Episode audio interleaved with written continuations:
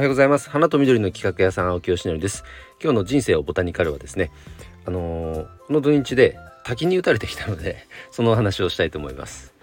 あのー、僕はあの長野県の千曲市というところに住んでいるんですけどももうご存知の通り長野県中山に囲まれてるんで、まあ、滝っていっぱいあるんですよね、まあ、ただあの歌打たれることができるような滝っていうのは、まあ、そうそうなくてでもありがたいことにですね車で1時間弱走らせるとあの菅平高原って有名なとこねあれご存知だと思うんですがそこに行く途中にですね立派な滝があってあの滝壺もしっかりあって落差15メートル。でそこの滝に打たれることができるっていうのをね実は最近知って誰かのなんかインスタかなんかの投稿を見かけてこれどこだろうって調べてみたらそこだったんですね。でこれはもう行かないの。行かなきゃと思ってですねそのタイミングで出会ったのこれも何かの運命だと思って、えー、土曜日の9月9日ですね徴用の節句こうお花の業界の人にとっては、まあ、もちろん知ってるね日ですけども、えー、その日がちょうど長女の誕生日でもあったのでじゃあもう誕生日祝いも兼ねて滝に打たれに行くかということになって、えー、打たれてきました。ただ菅平高原っていうのは夏のスポーツの合宿とかいろいろやるような場所なんですごく涼しいとこなんですけど、まあ、それもあってかですねもう滝のもう滝壺周辺に行っただけでかなりもうひんやりしていてこれは寒いぞと。であとはやっぱりね落差15メートルの滝を間近で見ると結構な迫力で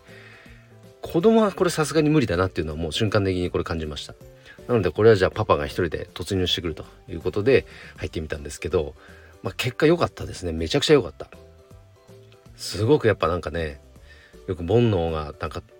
こうなんか消えるとかなんかいろいろ言いますけども、まあ、本当それに近いというかなんか体がほほてる感じはありましたね。思いっきり滝に打たれるんで。寒いんですけどもう足もめっちゃ冷たいんですけどなんかすごくね達成感も感じられてあなんか滝行にはまる人の気持ちがほんの少しだけ分かった気がしました。でそれをねインスタ投稿するとやっぱりね関心ある人はすぐ反応してくれて「私も滝行きたいんです」とか「俺も次連れてってよ」とかねそんな反応をくれた人もいました。なのであの先日なんかリアルの価値をもっと追求しようみたいな発信もしたんですけども、まあ、僕がねあの住んでる長野県千曲市でこの周辺には自宅の畑もあって将来どう活用していくかっていうところもあるんですがなんか来てくれた人と一緒に農作業やってねお花を作るとか野菜作るのはもちろんのことせっかく長野っていうね自然に囲まれた場所に来てくださるのであればこういったね滝滝ツアーもね含めたなんかこうリトリートツアーみたいなねでヨガの先生とかいればあのいくらでもヨガできるスペースはあるのでそういうところでヨガやったりとか何かいろんなものを組み合わせてこのリアルの価値を高めていきたいなとは思いました、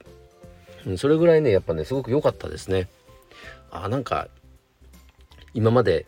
なんかその辺にちゃんとこうなんだろう視点を配れてなかったというかね、うん、思考を巡らせることができていなかったなというふうにも思いましたし改めてやっぱこの長野の素晴らしさに触れた気がします。であのー、オンラインコミュニティもねおかげさまで少しずつ、え増えてきてて今570名ほどになってんのかな延べ。でその分母が増えると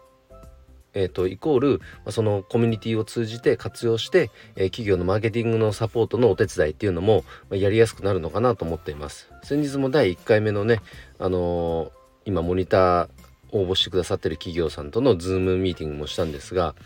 あの1回目にしてはまあ良かったですねやっぱりねでそれがどれだけの人に届いたかっていうのは今後検証していかなきゃいけないですけども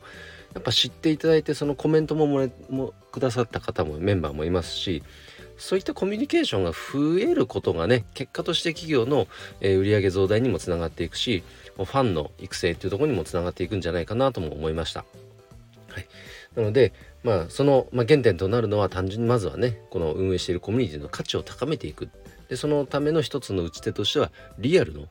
えー、価値を追求していくということはあろうかと思いますので、えー、今後もねこの長野の大自然を生かしたあのー、リアルの価値、えこれを高めていきたいと思いました。ということで今日の配信は以上で終わります。え今日も一日頑張ろう青木よしでした。バイバイ。